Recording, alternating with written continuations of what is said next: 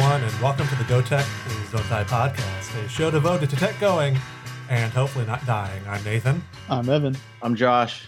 and this week we get to see bowl game skip again. All right. About time he showed up. hopefully.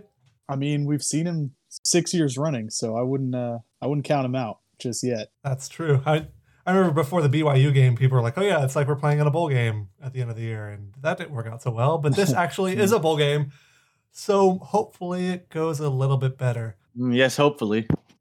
Before we get to all that, though, let's get to our dogs in the NFL segment. First off, we have a few Bulldogs alumni, I guess, that did not really contribute this week. Jeff Driskel, Amik Robertson, and Ryan Allen all sat out this week or did not play. I think Amik got some snaps. Ryan Allen had been on the Colts for a couple weeks, but their punter came back from a cancer surgery, so he was able to punt again. So Well, I I mean, that's sucks good. that Ryan. Allen gets cut, but Yeah. Th- thankfully, Can't that dude's on it too okay. I guess. Uh, yeah. Ryan Allen will probably be picked up by somebody like next week, and then he'll go punt really well for them and get, Get cut released again. again. Yeah. Yeah. We got the Texans left in the AFC South and, and one of the other teams. Who's it? Titans How and much do you think he gets paid for that? Like, ha- like in actual money? Like, is it just like ten grand or something to go punt for a week, or is it like a NFL hundred grand? Single game. I wonder if it's per punt too. That'd be kind of interesting. Ah. But uh, who who are some former Bulldogs that did record some stats, Evan? Yeah, we got Trent Taylor um, out in San Francisco, or I guess they played in Arizona. I think their their home games have been moved. Uh, he had one punt return for 14 yards. Um, and then we've got the, I guess, Baltimore triplets now. We've got Tramon Williams recording three solo tackles and defending a pass. Jaylon Ferguson had two solo tackles, and Jelly Bean had two total tackles there in Baltimore. Uh, Vernon Butler got the start at uh, defensive tackle, and he also defended a pass. So, man, there were lots of uh, defended passes this week for Tech players. Boy, were there. Yeah, I found it kind of funny that Butler had the pass Yeah. defense, but not That any is- even sacks Butler or was getting in on tackles. it, Yeah. yeah. Who else? Who else we got, Nathan? Yeah, after Butler, we got Xavier Woods, who had two tackles, but at one point during the game, he got hit with a, a rib injury that kind of knocked him out for a bit. Before that injury, he had only missed one snap all year. We'd kind of been running through that. I'm not sure what his snap count was this week, but it's it didn't Mm. happen on the last play of the game, so he missed at least a few there.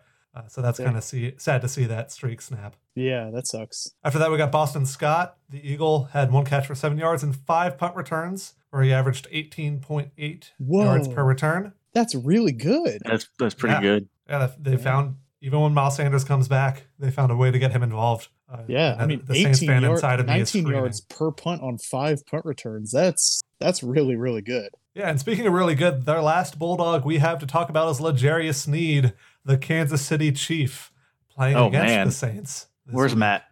Yeah. We can hear Matt screaming in the background, even though he's not on the call.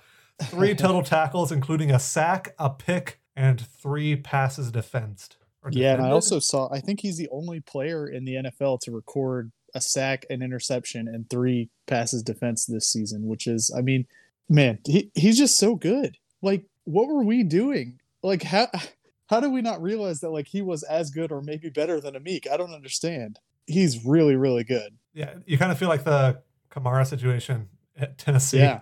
where it's like, Yeah. wait, how how do we not use him? I mean, and Sneed played, he started. It he never looked to be this good at Tech. We moved him around a lot, I think, right? Uh, yeah, that's true. yeah, he did moved to positions safety and back to cornerback, and yeah, I mean it's yeah, but man, like uh, the the pick that he got off, it was like Drew Brees' is maybe third or fourth pass, and he's coming off of injury and everything, but like I mean, he just manhandled whoever the wide receiver bum that the Saints were playing. Uh, he just manhandled him on the line, and the the dude fell down, and Sneed was just like, "All right, I'll I'll catch the ball, sure." I mean, and then he got the nice toe tap in uh inbounds, you know, to make sure it was a pick. I think he got like three feet down. So But he only has two. you know what I mean. Um, hey. Yeah, let's say Wait. is there a winky face in there? Anyway, speaking of games that happened to the Superdome, now it's time to preview the New Orleans Ooh, Bowl nice one. matchup against Georgia Southern. Nice. We Nice talked a little bit about it last week, but Evan, what can you tell me about what we know about this game going in? Yeah, I mean, you know, if if you missed last week's episode, we talked a lot about like how their their schedule is gone and and stuff like that. I mean, but this week I'll just say they're seven and five overall. Their wins have been against teams they probably should have beaten, and their losses have come to teams they probably shouldn't have. Um, Tech, of course, is five and four overall, and both teams are coming off a loss. I think both teams are two and three in their last five games. But one thing about Georgia Southern that I actually forgot to put in the notes here, they've they played 12 straight weeks to end the season. They didn't have any games canceled.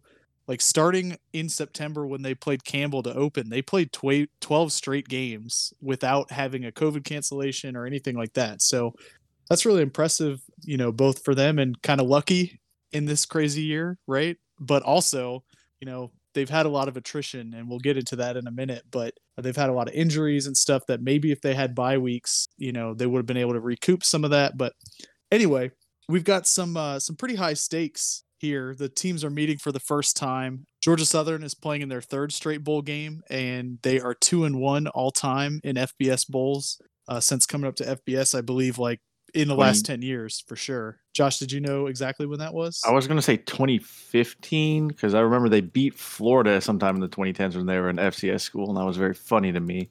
Uh, let's see. Let's do a Google and 2014 was the first Mm, year. I was close. They were at FBS level and joined the Sun Belt. Close.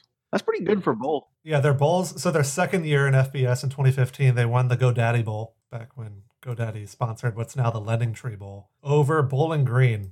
It's kind of weird to yeah, see they them beat making them a pretty bad game. too. I think right, like fifty-eight to something, Mm, twenty-four. Yeah, or something 58 that. 27. Yeah, Then the last two years in a row, 2018, they made the Camellia Bowl where they played Eastern Michigan and won that game 23 to 21. And then last year, they made the Auto Nation Cure Bowl. That's their one loss so far. They lost to Liberty 23 to 16. gross. Yeah, I mean, so and of course for for Tech, there's a lot at stake here. We we've got the nation's longest bowl win streak at six games. You know, trying to keep that going, keep climbing up that, that leaderboard of all time longest bowl wins streaks, and uh, That'd be nice. Um, and keep the bowl win streak Yeah, going but as well. the computers seem to think that that's not what's going to happen here. SP Plus from our friend Bill Connelly, not really our friend, I guess, but someone who we steal Yeah. his information from all the time. no, he's my he friend. Tech, yeah, he goes to a different school. Uh, he gives Tech a 26% chance to win, with the Eagles winning 32 to 21. Massey gives Tech a 39% chance to win, with Georgia Southern winning by a final score of 28 to 24. ESPN FPI gives Tech a 42% chance to win, and Vegas thinks the Eagles will win by four and a half points. I felt a lot more optimistic before seeing these numbers. Yeah, I mean, I'm I'm curious how much of this isn't taking into account the fact that so many of Georgia Southern's players are are hurt. And Vegas, I mean, Vegas, I think would take the most into account. I don't know how S and P Plus works and how uh, how like Massey would incorporate that or or FPI, but like, I mean, we'll get into this more. But their starting quarterback, that's like their best player, is almost certainly not playing the bulk of the snaps. He may play some, but he's not going to be like the starting quarterback. He's not going to be playing every snap. So I wonder how much like SP Plus takes that into account and is like, you know, i- is that 11 point victory something that that he would stand by if he knew that Shai Werts is not going to be playing the bulk of the snaps in this game? I'm not sure. Josh, you said you had a question, huh? Oh, uh, wasn't Georgia Southern the team that Nick Saban said that ran through Alabama like shit through a tin horn? Is that that team? I have no idea. Hmm. Furiously Googling while we Yeah, just shit. Just that. Google shit through a tin horn and see what There happens. is YouTube videos called Nick Oh, Saban's my. rant on the Alabama Georgia Southern game in 2011. Okay. Yep, that's shit through a tin can. There we go. Nice. Good, good called shot, I guess. There. Yeah, so I I mean, so we've kind of alluded to the fact that they run the triple option, and I guess Nick Saban saying they they run like shit through a tin can. I, I don't know what that means, but that's going to be our transition into talking about this triple option offense. You know, I, I think at the core of any triple option is going to be the quarterback reading the defense, right? And and for people not familiar with the triple option, it's called the triple option because there are three choices that the quarterback can make on any given play, right? It's you can hand the ball off to the fullback who will run through the A gap or, or whatever. Uh, you can pitch the ball to the halfback, kind of like a, tradi- a traditional option that even a team like Tech will run sometimes, or you can run the ball yourself as the quarterback, right? So um, in recent years, Tech has played Navy and Army, or I don't know. Our schedule said we played Army, but I don't remember that. Um, 2013 both- never happened. Nope. yeah. They both run the triple option in a very conventional, you know, quarterbacks under center, the the fullback's right behind him, and the halfback is kind of next to the fullback. But Georgia Southern plays a, a different option style that I don't think anybody else really does. They they run it with the quarterback out of the shotgun. That's kind of like the basis of like a, an RPO offense, isn't it? Yeah, In a way. Yeah, It feels like the next evolution of that triple option style because that's that's old school football. That's yeah. Yeah. Does Does Coastal Carolina run it like that? I'm not sure if they're running like a full triple option system because I think they pass a lot more than. But I don't know. I, I've only watched them play that BYU game, so I can't really say what they're doing on a normal, you know, game by game basis. I guess. Yeah, but either way, the way that these triple option teams work is they have to have an experienced quarterback that can quickly make reads and effectively determine which gap to attack. So if there's room between the center and the guard, so the middle offensive lineman and then the, the two that are next to him, the, the little gap between those players, there's two gaps on either side of the center. That's called the A gap. And then moving out between offensive linemen, you have the B gap and then C, which is not really a gap, but just uh, unless there's a tight end, and then there is a gap. Um, Yeah. so, and then I, I don't know, maybe if you have like multiple di- tight ends, you go to D and E, but I've never seen that. So I'll just assume I that's how have that no idea. works. And do you eventually go to Alpha if you run out of letters? Anyway, either either way, hurricane systems. Uh, but the quarterback has to look to see is there room for the fullback to take it between the center and guard on the interior offensive line. If there is, he'll hand the ball off. That's really what they want to do most of the time. They want to run the ball straight up the middle.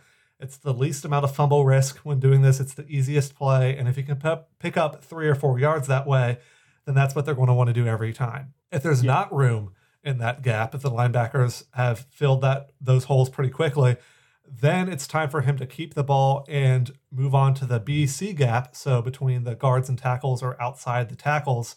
And then he has to decide whether to pitch the ball to the running back running alongside him, or sometimes they use an option, sorry, a, uh, a motion wide receiver as that uh, pitch back. And sometimes it's just the straight up running back in the backfield next to him. That quarterback has to make that decision. Is the defensive end or linebacker or, or defensive back or whatever going to attack me or attack the guy running alongside me?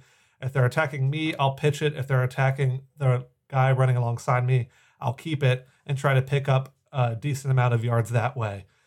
Yeah, and I mean, really, like a lot of that comes down to the athleticism of the quarterback, the experience of the quarterback in terms of like, you know, he can fake a pitch, and if he can fake the pitch, and like, so if Tyler Grubbs, let's say, and the way that the way that defenses handle the option, we should say real fast, is just every player on the defense has an assignment, and as long as you play your assignment and you don't get caught up by the shiny object, aka the football, everything should go fine for you as a defense. But the second that let's say Tyler Grubbs is playing the quarterback, the second he plays the pitch instead of the quarterback, then the quarterback can just juke him and and, and go up his gap, right? So that's where you know having the extra time to practice is is key for playing an option team. Now we only had like three extra days to practice, so who knows? But we'll get into that later with our how can Tech win and lose, I'm sure. But in the Eagles' case, anyway, they have a very experienced quarterback in Shai Werts, as I mentioned he's been their starting quarterback for the last four seasons, including this year. Um, and like we said earlier, he's led them to this is the third bowl game they've been to under him. So in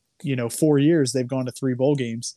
Um, in his career, he's rushed for over 3,000 yards, averaging 4.4 yards per carry, and he scored 31 rushing touchdowns. Um, he's also passed for 3,600 yards, thrown 33 touchdowns, and 12 interceptions. Um, this year, he's thrown seven touchdowns and six interceptions, but he has uh, put up his highest completion percentage of his career at 60%. But like I kind of referenced earlier, he he might not be playing, right, Nathan? Yeah, he hurt his shoulder back in the first week of November. I think it was the first week of November. Either way, it's back in Yeah. November, and he hasn't been on the playing field since. Uh, Well, actually, I think I- put those notes together. I think he did come back for a game against Georgia State, and he aggravated the injury even worse. He was like out for November, and then they brought him back maybe too early. yeah. Oh, he actually did play the week before at Army too. So he was playing up and through Okay. uh, the game against Georgia State, and that may have been a re-aggravation. It may have been just when it when it first happened.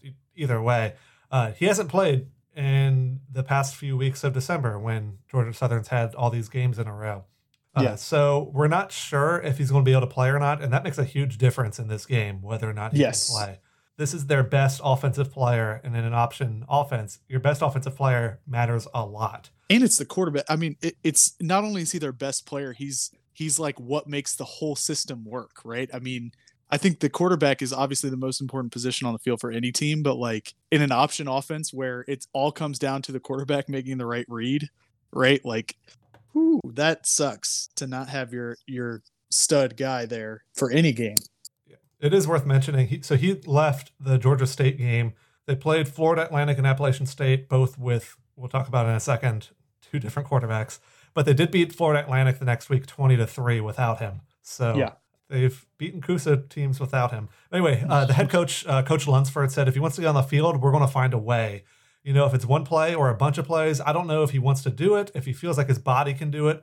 Obviously, we're not going to put him in a situation where his health is at stake or anything like that. Uh, so, yeah, with that in mind, who else are the possibilities for the Georgia Southern quarterback position? Yeah, I mean one one quick thing to note that you kind of referenced there is that their second string guy, I believe his name is Tomblin. Um, he was the starting quarterback against FAU in that twenty to three win, but then he injured his ankle against App State, and he has had surgery, so he is is done for the year. So um, that quarterback that led them to that victory is out, and then um, the third string guy is a grad transfer named Miller Mosley, uh, who actually has a pretty interesting story. He went to Air Force, then transferred to Wofford, um, was their quarterback for a few years. I don't know if he started though, because his stats aren't that good. But I couldn't, I, I didn't do enough research into the Wofford Terrier football team over the last three years to figure that out. Um, but They're terrible. Oh, man. oh man, all right, good Uh, podcast, good night, y'all. Uh, but but anyway, Miller Mosley he graduated last year uh, in 2019 and got a job in medical sales last February, and then he promptly lost that job because of you know the global pandemic that's going on.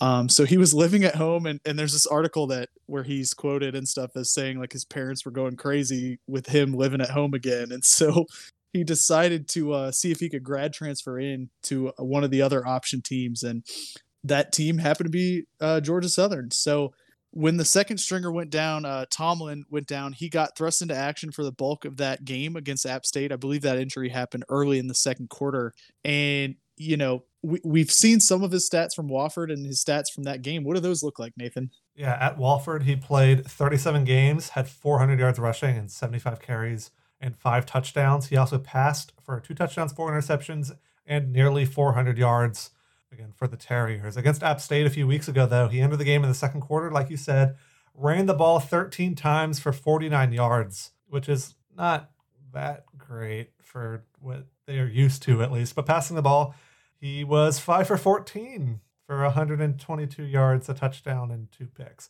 Not really the greatest stats, but again, you're looking at a third string quarterback who just re entered college football. There's not a lot you can really expect if you're Georgia Southern there. Right.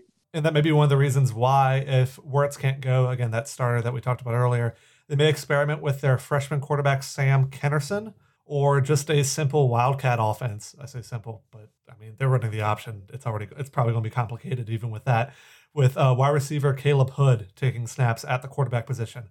So there's a lot for Tech to prepare for, even outside of just the normal preparing for an option team. But outside of that quarterback position, the other position to look at is running back, right? Because the running back sometimes gets the ball if the quarterback doesn't keep it. Uh, yeah. Evan, what can you tell me about their running back position right now? Well, um, I said there was a lot of attrition. Yeah. Uh, their their best running back, J.D. King, he was leading the team in rushing attempts and rushing uh, yards back before he got hurt in early November against Troy, and he he's done for the year, I believe. Uh, so the main running back, I think, is going to be Logan Wright, who this season has 88 carries for 565 yards. I think he's currently third on the team behind Werts and uh, and King. Um, so he's averaging 6.4 yards per carry, which is really good, and and he's got four touchdowns so far this year. So I mean, he's he seems to be a good running back and definitely a good option out of the backfield um, in this system for sure. Yeah, one other guy to mention in that backfield, though, Wesley Kennedy III. Uh, he was on the team. He ran 66 attempts so far this year, so that's the fourth leading rusher, both by attempts and by yards, and actually led the team in terms of yards per rush if you exclude the one guy who had two attempts all year. Uh, he averaged 6.8 yards per carry on 66 attempts. He was suspended from the team because of marijuana. So, but yeah, but that's but losing Kennedy the third makes a huge difference here because they're already missing so many people. even if Werts is able to come back, they're missing their top running back and also their number three running back going into this game. Uh, that's a lot of stuff to miss. One thing to mention, though, is on the defensive side of the ball, they're not without some uh, injury problems on that side either, are they? Yeah, I'm trying to find the name of their their guy. They had two guys that are like the leading tacklers on their team um, go out in the App State game, I believe. So it's unclear to me if those guys will be back. I don't know if they've had any opt outs or anything like that, but I mean, just just a really crappy situation for them because they've got so many injuries on both sides of the ball that are in those key positions like like the leader of the team Shai Werts is probably not going to be if if he plays it's very clear he's not going to be 100% right and then the the guy who's leading their team in tackles which give me one second and I'll tell you what his name is Rashad Byrd is leading the team in tackles I did see that Reynard Ellis who is the third Hmm. leading tackler on the team has opted out okay So that leaves Yeah. him with uh, number two, Anthony Wilson. Yeah, so that that's their two two leading linebackers too, Rashad Byrd and Reynard Ellis. If if Byrd can't go because he's hurt, those two guys have, I mean, combined for 150 tackles. That's uh, or not 150. I can't do math. That's established. Why am I trying to do math? 134 tackles. There we go. You know, and the the next best guy below those three guys we've already mentioned has 45. So I mean, those two guys, especially in a good run stopping defense, which they are, right, Nathan? I mean, this is a team that, you know, on both sides of the ball is good in the run game, right? Yeah, uh, to kind of again plug my Bleed Tech Blue piece that I do every week, I kind of looked at the running attack of, of both these teams because Tech's is so bad and Georgia Southern's is pretty good. But yeah, looking comparing the Georgia Southern run defense, yards per carry allowed, they're the third best rushing defense that Tech has faced all year. They allow 3.4 yards per carry. Uh, only Marshall and BYU, two of Tech's losses, are below that, and TCU is just on the other side at allowing 3.6. So Tech has struggled against teams they can't run the ball against, but Tech has also not been great at running the ball in general this year. So who knows? The interesting thing to me, though, when we talk about this, is Georgia Southern, the way the option attack works is it's a time of possession game. It's you want your offense on the field as much as possible, wear down the defense and control the ball and hope to you're not trying to outscore the opponent as much as outlast them. And by the end of the game, hopefully wear them down enough that you're able to score enough points that their offense isn't able to keep up with, especially when they're not on the field very often. And just like Georgia Southern's missing their leading passer, Tech is missing their leading passer in Luke Anthony for this game as well. So does Skip go with an approach of trying to be conservative on offense to give the defense the most amount of rest possible to keep possession? Because I don't know if that will work against this team the way that it worked against uh, who was that that we just played a few weeks North against North Texas. Texas, Yeah. where we could run the ball at will. And that but that was a complete opposite situation as far as the offense we were facing because you want to limit North Texas's possessions because they can score so fast, right? And and when they get going, they go up tempo and it's like the Tech offense from 2012, right? Like uh, the the opponent's only hope was to just keep us off the field, basically. Um, I'd argue not as good as Tech's 2012 offense. oh yeah, of course But not. But I don't think um, many teams would be. yeah. Um, so so we mentioned you know Byrd and Ellis, who Ellis is definitely not playing. Byrd, we're not entirely sure on, but if he is playing, I mean, he's very good in pass defense too. He, he's got four passes defended and two picks um, to go along with those 75 tackles. But there's a couple guys here that I'm just looking at their stats. Derek Canteen, the cornerback, has nine passes defense and five picks. So watch out for that dude. Like that that dude, I'm like, man, where's Adrian Hardy at? Can we can we get him to unhire an agent and come back for this game because that guy seems pretty good. And then there's another guy, uh, another cornerback with seven passes defense and one pick. His name's Darrell Baker Jr. So, you know, they've got some good pass defense as well, even though their numbers aren't as good in that they, they allow 221 yards per game passing and 112 yards per game rushing. So Tech should be able to move the ball, and some of the other teams they've played have been able to move the ball through the air against them. But yeah, I mean, th- they've got some dudes on defense for sure. Yeah. And so we'll have to watch out on that and see how Tech offense does with for the first time, we won't have two quarterbacks playing, but that's not this is not the way we hoped that would go down at all. Um, yeah, for sure. But how do we think that Tech can win, and how do we think Tech can lose this game? I think Evan, you and I have talked a lot the past few minutes. So, Josh, how do you think Tech can both win and or lose this game? Man, can I just make it into one rambling long answer like I normally do? Cool, thanks. Yeah. Um, no, I'm, I'm struggling to the like because it's it's like you said, it's an option team, so they're going to play ball control the entire time, and I don't think we're gonna we're not gonna out ball control an option team, right? Like we're not gonna run it up the gut and have these long six seven minute drives uh, to score. So I guess the only option is to score quick, but I don't know if you want to score too quick because that leaves the defense out in the field more. I don't know. This is a tough spot for Tech to be in for a bowl game, you know. But I think the the the ideal way to do it is to uh, you know just throw all over them if you can. Get Allen into a rhythm and uh, just let him let it fly. I mean, they're not too great at defending the pass, so we may as well just try to throw all over the top. And yeah, that guy has you know a lot of passes defended, but uh, is that out of necessity that he's being picked on all the time or what?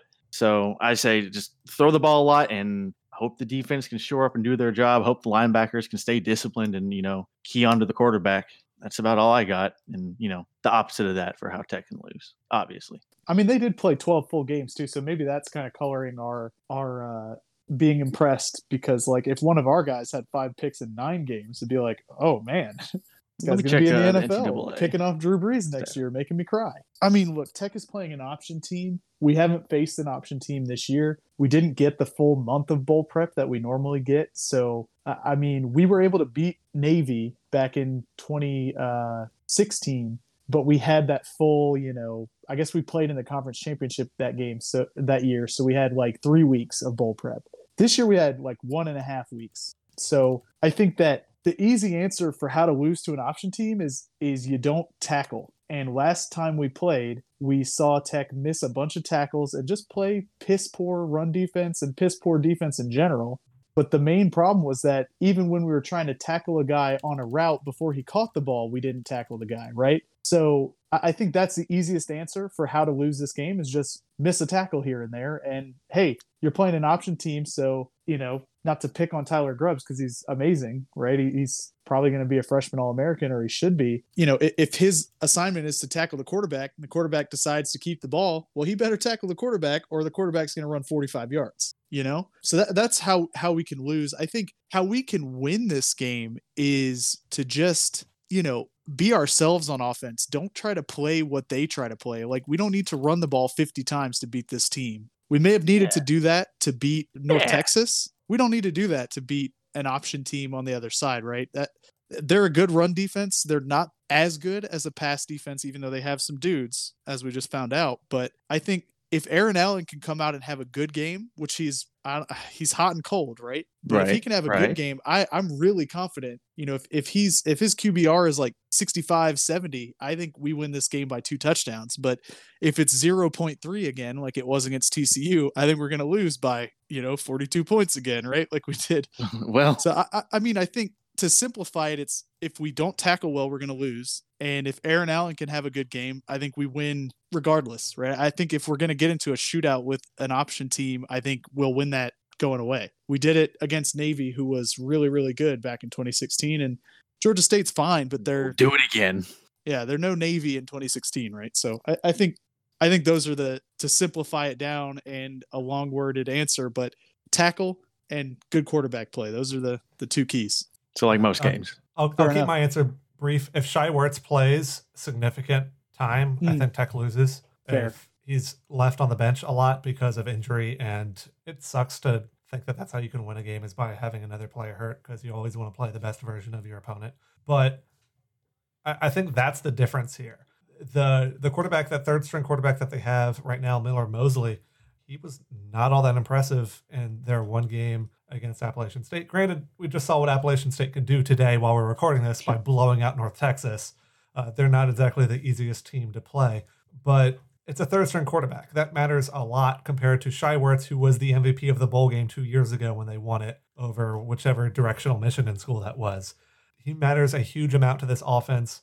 And yeah, they were able to beat FAU without him, but so could I'm trying to think of the most insulting thing I could say right now, but I, I, I don't know. uh, we could, the three of us. Um, Yeah. Eh, probably not. yeah, maybe. But Shoulders I a little mean, banged I'm up. saying I, I won't rule us out. I, I'd say FPI gives us a two percent chance. Yeah, you never know. Uh, yeah, it's it all comes down to him. I think our offense, if if they're not able to put up any points, it doesn't really matter how bad our offense is, as long as our offense scores some points. Hey, we It saw that matters. last year, right? Yeah, Our our de- our de- our defense was good enough to where the offense didn't really have to do anything. You know? Yeah. So yeah, that's my how can Tech win, how can Tech lose. It matters which quarterback gets the start and the most snaps for Georgia Southern. Uh, Yeah, But fair enough. while I'll be watching him, who are some other players to watch, whether they play or not? Yeah. We started with Josh last time, so let's start with Josh again. Oh, awesome. Cool. Okay. So my player to watch, you know, Evan already talked him up a little bit. It's their um their cornerback, Derrick Canteen. We already know about his stats, but I went and checked the uh, NCAA uh, website for their records, and he's actually leading, or he's not leading. He's the third best DB by total passes defended, with 10 pass breakups and five interceptions. So that's 15 total passes defended. So about 1.2 per game. Like I said, I haven't watched a whole lot of Georgia Southern, but you know he's he's a freshman cornerback, and he's he made first team All Sun Belt. So Oh wow, he's, a freshman. pretty good. Yeah. Damn, So he's that's pretty really good. Impressive. So I doubt it's because he's getting picked on a lot. I th- I think he's just he's just good. So I imagine he'll stick to whoever our you know rolled out number one receiver is. I'm not even sure who it would be at this point, but yeah, you got to watch out for him, and we need to try and put our receivers in positions to succeed. You know, Yeah, and we've I'm not a got a, lot of coach. weapons at receiver that you know, even if they have two ball hawking guys, like we should be able to have we got a lot of speed. open. Yeah, we should have some open receivers. You know, we got Tucson who can who can gash you deep. We've got Kyle Maxwell who's had a pretty good late season here. But yeah, I mean, tell Aaron Allen to look out for that guy for sure.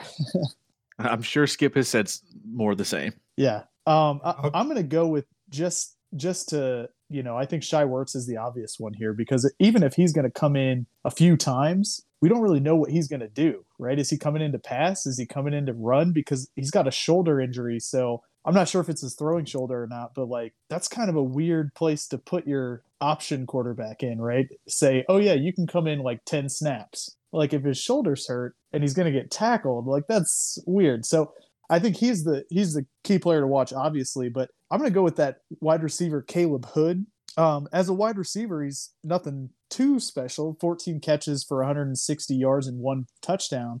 Um, but the fact that he might that they've been practicing him in the Wildcat is just really interesting. I think their coach said he had experimented with him at the Wildcat. You know, normally I'm I'm like, oh, Wildcat, like we've all seen that before. But like when Tech is so focused on preparing for this option attack and playing your gap and you know playing your man and not getting distracted, then you throw the Wildcat in the mix, and I'm just like, oh shit, man, like what are we supposed to do now, right? So um, I could see that being a problem. Um, you know, just with the additional wrinkles that can bring in. Obviously, normally Wildcats are, are more run heavy, and this is already an option team. So maybe I'm overthinking it here, but just seems like one more thing, and it's like, ah, damn, one more thing to prepare for, huh? Yeah, and then I'll jump back over the defensive side of the ball. I still have not forgotten how horrible we've been with blocking at times this year. Oof. We saw it again against TCU Yeah. after not really seeing it the week before. So the player we've already mentioned him again, but Raymond Johnson III is their sack leader with five sacks. For comparison, Milton Williams has four and a half sacks and ten tackles for loss. Johnson has five sacks, so half a sack more, and 13.5 tackles for loss. Granted, they've played more games, so that's meaningful here. But Tech's offensive line has been the definition of inconsistent in a way Yeah. that we've seen a lot from other positions at Tech in the past. So I'm I'm keeping my eyes on him. I'm keeping my eyes on the entire pass rush. But if he draws any sort of double teams, that may just open up holes for other rushes. Like a guy by the name of Justin Ellis, whose nickname I'm hoping isn't Jellybean, and not like in a fake mustache or something like that. He's our second leading sacker, two and a half sacks so far on the season, eight tackles for loss. But you know what? Actually, I'll go back. I want to change it to Justin Ellis because that's hilarious that they have a player named Justin Ellis. Fair enough. But yeah, before we wrap up this look at our bowl game, let's do our final predictions. How is this game going to go Wednesday afternoon? Josh, what do you think? Okay, so I was just looking at this and I forgot to mention it in my how can Tech win or lose. But the entire season with uh with Werts at quarterback, they he had thrown for over 100 yards twice. I mean, he'd come close a couple other times, but obviously when he was in, I guess he knows the system. He knows how to run the option, so they're going to run more. But immediately when Mosley came in this last game they played against App State, he threw for 122 yards. So Yeah, on five completions though, and, and I think they were down, so that may have Yeah. had something to do with it too. But So I- it's it's not saying they can't throw. I, I don't know. They can, but I, don't- I doubt it. So I think I'm gonna. I mean, I pretty much share the same sentiment. If if Werts is out the whole game and is not playing, I think Tech has a pretty good shot to win this game. Um, we should be able to score on them. Like like we said, the receivers should be able to go and contest with those DBs, no problem. So I mean, if Werts is out, I see it Tech winning by 14. Final score maybe like 35 21. But if Werts is in, that makes things a little bit more complicated. And they play a lot of, they'll probably play ball control better. And I would guess, just makes them more effective, I think. yeah, yeah. And I think they'd be able to hold on to the ball longer with their normal quarterback. So I think, you know, Tech probably loses a more low, low scoring game, like, I don't know, 27 to 21. So you I think give- Tech is it- loses if Werts plays? If, if Werts plays, I'm I'm with Nathan in that Tech loses. Interesting. Interesting. What do you think, Evan? I mean, look, bowl game skip, he's a different animal. You know, But he's the same like- beast. Yeah, so 2017, we're going into the Frisco Bowl. We're six and six. We don't know what the hell this team is, right? It's been so inconsistent all year, kind of like this year, right? And we're playing SMU, who's good, but they lost their coaching staff and all that. So we're not really sure what to make of them either. We just came out and we, I mean, we just we just pantsed them, right? In in Dallas, where they're Oh, from. yeah. It was. Hey, we just, I mean, it just, I was embarrassed for them, right? I had and, a and great Sonny Dykes, who showed up the day before the game and didn't even know anyone's name, you know, like, uh man, 51 to 10 was the final of that game. And I don't think it's going to be that bad this time because I think Georgia Southern is not in those weird, you know, circumstances of losing your entire coaching staff and all that. But I think, I think Skip, for whatever reason, is able to get his guys ready for a bowl game. And this is a low, uh, a smaller window, but I don't know. Look, Skip's never lost a bowl game at Tech, and I can't pick him to lose a bowl game now. We haven't lost to a Sun Belt team. I think our guys, Tyler Grubbs, Milton Williams, these guys are going to be ready, man. They're gonna they're gonna be out there. They're gonna play their gaps. They're gonna play assignment football, and Georgia Southern's gonna rack up some yards. Option teams always do.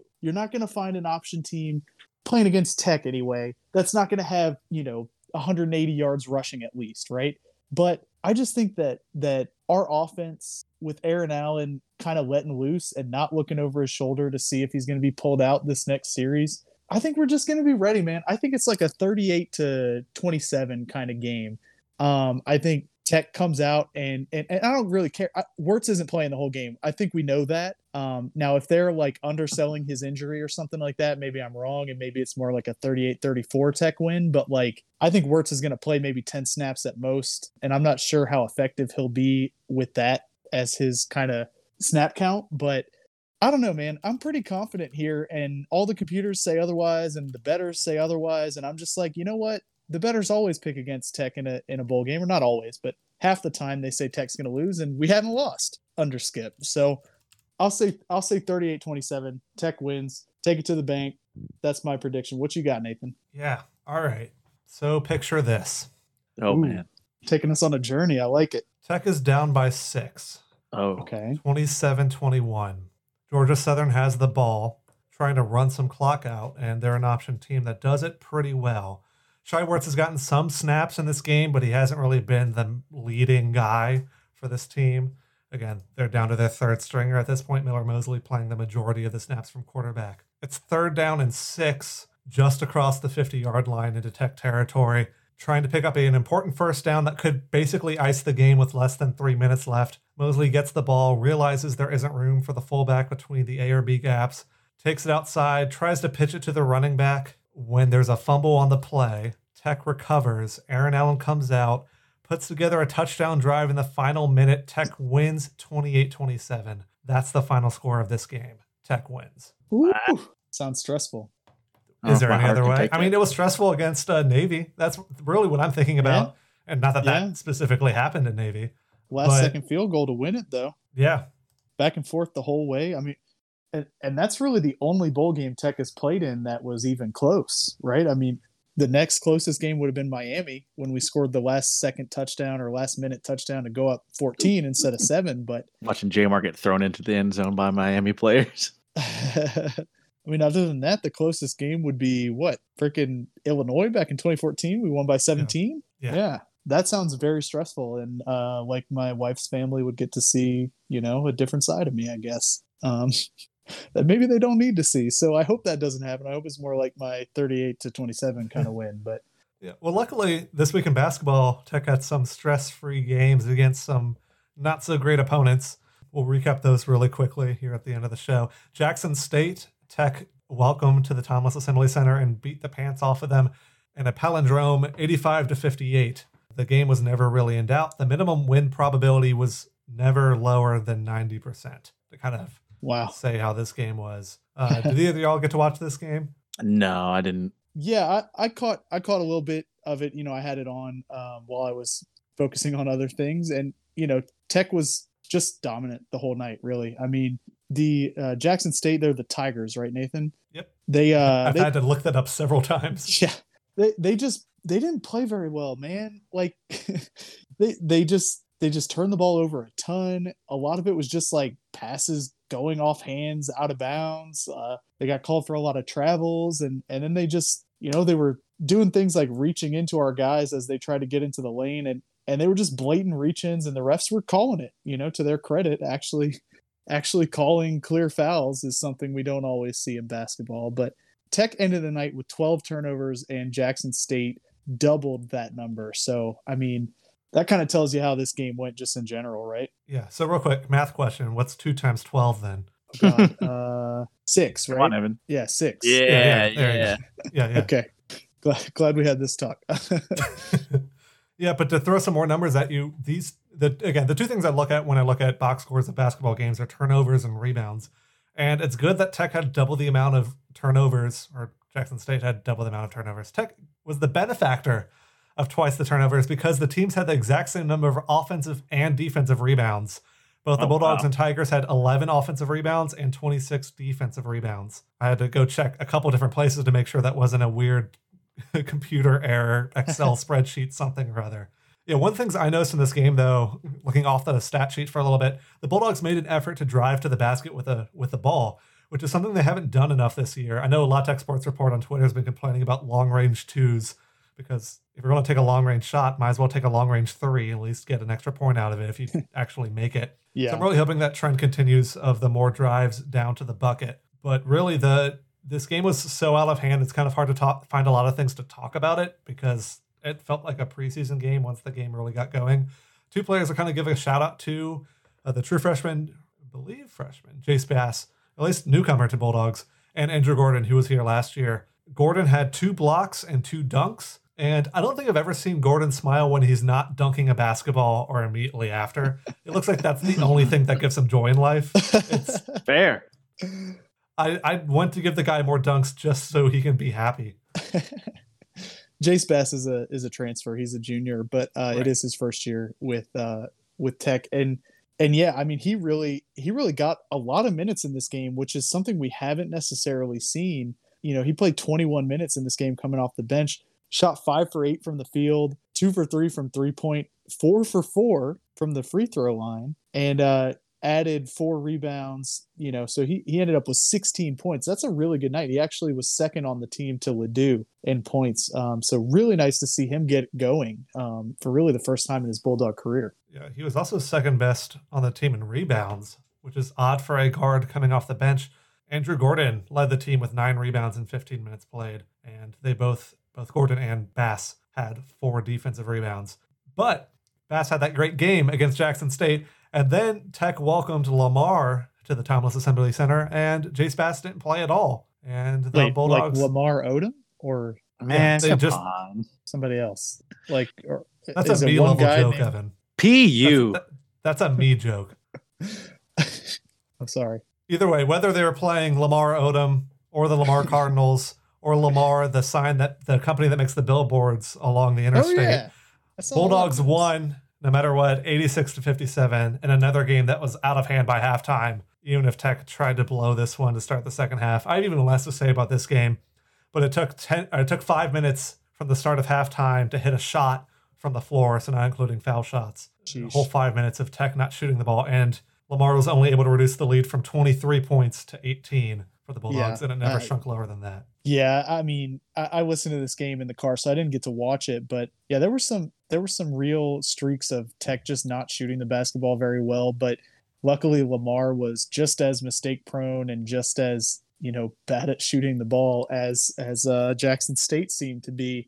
You know, and in a game like this where you're pretty much winning by 20 plus the entire way. I mean, let's just go through the box score here. I mean, um, Lofton had a better game than he had against Jackson State. He, he had 11 points and seven rebounds. That's pretty good. He also added four assists, and it was fun for me to listen to to Nitz and uh, and Jack Thigpen talk about just how good he is because we've seen that, you know. But but these guys know what they're talking about, right? So so when they talk about him having really good hands and really good basketball IQ, just to know where to pass the ball and when to you know when to drive to the bucket and stuff, it was really cool to hear them talking about that. Um, you know, and then Archibald led the team in points. He had 14 points um, and added six assists to that. So really, it was just a game where where the Bulldogs were passing the ball around really effectively. Had 18 assists as a team. Yeah. And so now Tech only plays one game next week or this week or whatever. It's ULM. So thanks, uh, Santa or Jesus or whoever for cutting the week short. And we only get that midweek game in this week. And it's a team we've already played in Louisiana Monroe.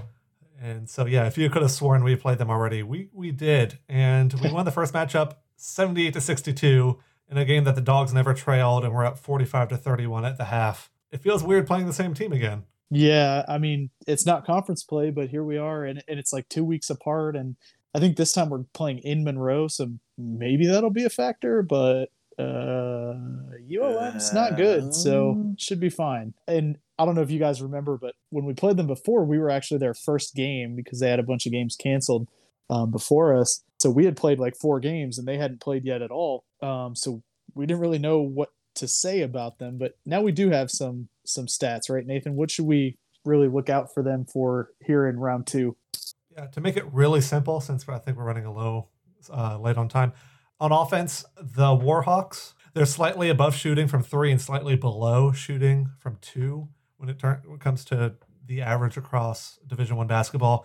And the reverse is true on defense. They have great interior defense, but they've been horrible so far this year at defending the three pointer. When it comes to defending the three, they are 263rd in the country. When it comes to defending the two, they're 54th in the country. And then on offense, they're 134th in three point shooting. That's slightly above average. And two point shooting, they are 267th, 276th, and it's slightly below average there. So they're good at one thing on offense. They're good at one thing on defense. We'll see if the Bulldogs are able to cater their game plan to take advantage of what the Warhawks have struggled with so far this year. But so far, Evan, what did the computers say? At least what does KenPom say? Yeah, KenPom's given us a 77% chance to win this game on the road. Uh, they think we'll win 72 to 63, which is by nine. There's my math, you know, paying off there um, for once. And Massey, Massey gives Tech a 75% chance to beat ULM. 71 to 64 is the final there. Interesting, interesting. So, what's ULM's record overall? Do we know, or is it, you know, are they? It's a, it's a secret kept close by the guards in Monroe. They don't want anyone to know because they're two and four on the season. Their only wins have come over Northwestern State and Stephen F. Austin, which is interesting Ugh. because outside of Tech, Stephen F. Austin's the best team that the Warhawks have faced, and they Huh. won that game by 11. Wow, Interesting. interesting. Well, maybe maybe if they can get going, you know, Tech does have something to worry about. But They lost four days later to Grambling State, 78 to 61. And then uh, just over this past weekend on Saturday, they lost to Southern Miss 60 to 47. So I'm not too worried about this game. If this was football, you'd say it's a trap game, but basketball, you play so many games, half of them are trap games. yeah, This seems like a game that Tech can win pretty easily. One player to watch, though, is Koreem Ozier, which is probably definitely not how he says his name. But one of the stats that KenPom uses is something called a free throw rate. That's not free throw percentage. It's a different stat called free throw rate, which is his number there is 62%, which is 109th best in the country. What that means, free throw rate is the number of free throw attempts divided by field goal attempts. So the number of foul shots you take divided by the number of shots you take from the floor. So basically, how often does he draw a foul and head to the line to take free throw shots? So he's 109th best in the country at drawing fouls and heading to the line. But fortunately for the Bulldogs, his free throw percentage, so how often he makes shots when he's at the foul line, is less than 60%, which even for the Bulldogs is bad. So that's that's a good sign from him. But again, he's able to get other players into foul trouble with some consistency. But yeah, Tech doesn't play another team this week due to the Christmas break, but the Techsters have had some action. Uh, they played the ULL or the, The I guess we should call them Louisiana the UL Twins. twins, but the Louisiana Yeah. Twins sounds better. Yeah, and and they actually won both of these games. So Tech went four and zero this week. Uh, I think Nathan and I both predicted three and one. Um, I don't remember what I think Matt was on last week, right? Maybe he said four and zero. I'm not sure, but um, it was me. was it? I don't know. Yeah, Was it? Did Josh you say said four and 4-0. I think you I did. four and oh. There you Yeah, go, I'm the Josh. genius here. Leave me alone. You cannot comprehend this. Evan, you and I said three and one, but we both said our one loss would be at different teams. Yes. Listen, we did. You cannot comprehend the genius of my basketball picks. yeah. So so the the Techsters handled business really against ULM at home. They won 63 to 45 and they led pretty much the whole way. I think ULM had an early lead 15 to 13 in the first quarter, but after that Tech's lead just grew over time and you know they ended up winning the game by 18 there at the end, but the main thing I want to mention here from the box score is that Anna Larr Robertson uh, or Roberson, sorry, had 16 points and 12 rebounds. So nice double double for her in 30 minutes of action, you know, to kind of lead the Texters to victory there. And then the following game was the uh, Raging Cajuns down there from Lafayette. Um, they came up, and this game was a lot closer. It was uh, back and forth really the entire way. There were a lot of ties and lead changes, including up to the final minute when the Techsters were actually down 65 to 64 with 20 seconds left in the game. Um, and then a foul on Keiunna Walker gave the Techsters the lead because she made both free throws. So maybe the Techsters can teach the Bulldogs something about shooting free throws. I'm not sure, but uh, they took the lead 66 to 65. It never looked back. There was a foul with uh, one second left after the Techsters grabbed in and a defensive rebound with four seconds. And Amber Dixon made both of her free throws, and then the game was over as ULL missed a long three to end the game. So 68 to 65 um, was your final score there. And again, uh, Roberson again with a double double, 19 points and 11 rebounds. And then Amber Dixon had a double double, 14 points and 10 rebounds. And Keiunna Walker added 21 points. So really a a three a three woman show there because the next highest scorer on the team had four. 58 of the 68 points came from Roberson, Walker, and Dixon there. So uh, pretty good trio. Pretty good. and yeah and and so you know hopefully the techsters can carry that momentum forward. They actually don't play again until the new year when um, when conference play starts up. They they play marshall on the first and the second and those both of those games are away. Um, so pretty good run for the techsters here in the preseason or whatever you want to call it you know pre-conference slate. They they end up going five and one with their only loss against a ranked texas team. So I think that's what we all predicted. I, they had one game canceled due to COVID, but um, you know, five and one, six and one is about as good as we really could have hoped for going into conference play, right, guys? Yeah, national championship incoming. Yes, indeed. I'm talking about. We want Baylor slash UConn slash South Carolina slash whoever else is good in women's basketball. So we have three games to make predictions for. Really, just two, actually, now that I think about it. We have the ULM basketball game for the men and the bowl game for the football team. How do we think Tech will do in those two games? We gave a prediction for the football game. So is, do you want to hedge your bets and think that Tech goes one and one on the week and just and see which one happens, or do you think Tech goes two and zero with what should be an easy whenever you all out? Hell no. Tech's going 2 and 0, baby. Book it. Let's go. That's it what I'm talking Vegas, about. Bet the house. Let's go. That's Take what I'm it talking about. Look, Josh does this every week and it paid off finally. I'm Yes, taking it sir. This week. Let's go. So Josh, you're on board too, two and zero. Uh, yes, I, I will be going 2 0 as well. Was that your me impression? Uh, were, were you trying to copy me there, or No, I was just, you know, being Okay, because I copied you and your enthusiasm, so I thought maybe you were. That's what I'm talking about.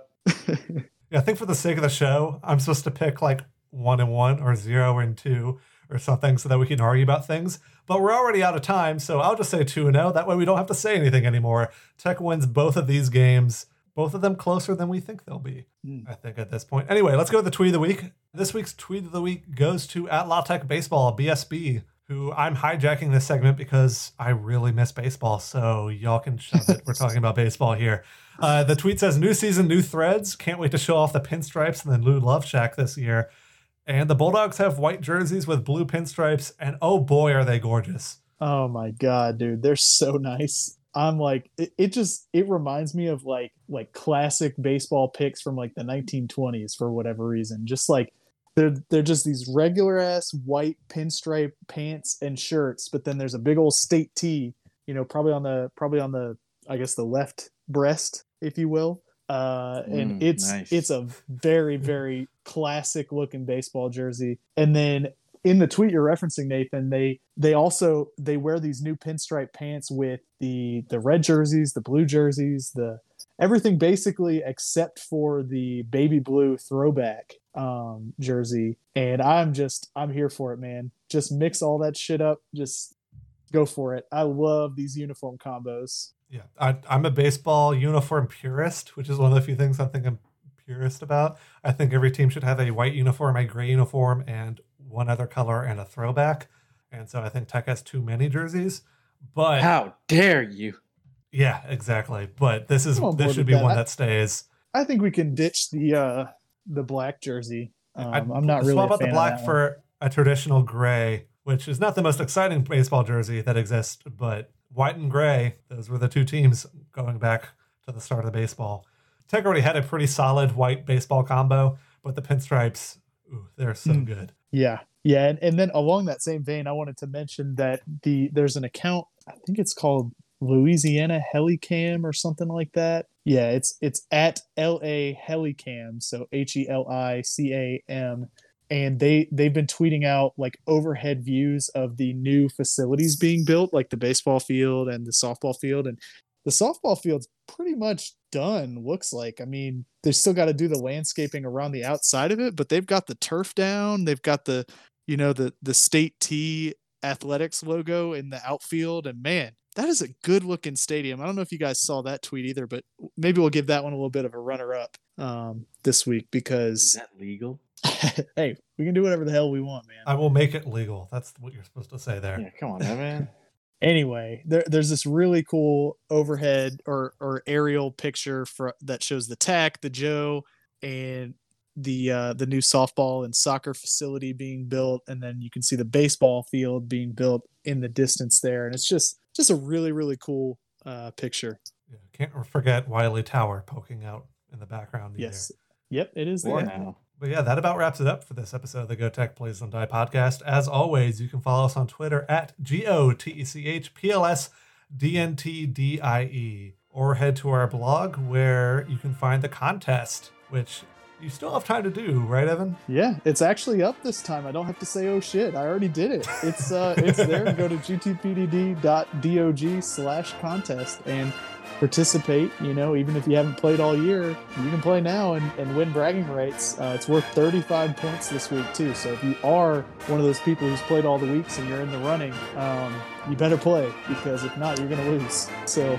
the, the top seven or so still have a chance to win here um, if you do well this week. So get over there and play. I think it's this week is my turn to say, oh shit, I forgot to do something, and that's the NCAA simulation.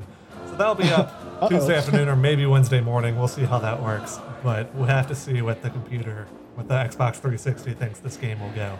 That'll be up on the YouTube channel that's linked to on our Twitter account, and I think on the website as well. But yeah, until next time, I'm Nathan. I'm Evan. And I'm a basketball wizard.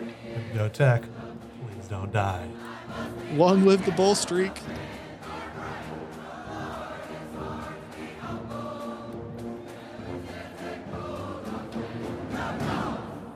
Think I watched this one. Yeah, because I listened to the Lamar game. This one was on Thursday, or was it on Yeah, like Wednesday on or something?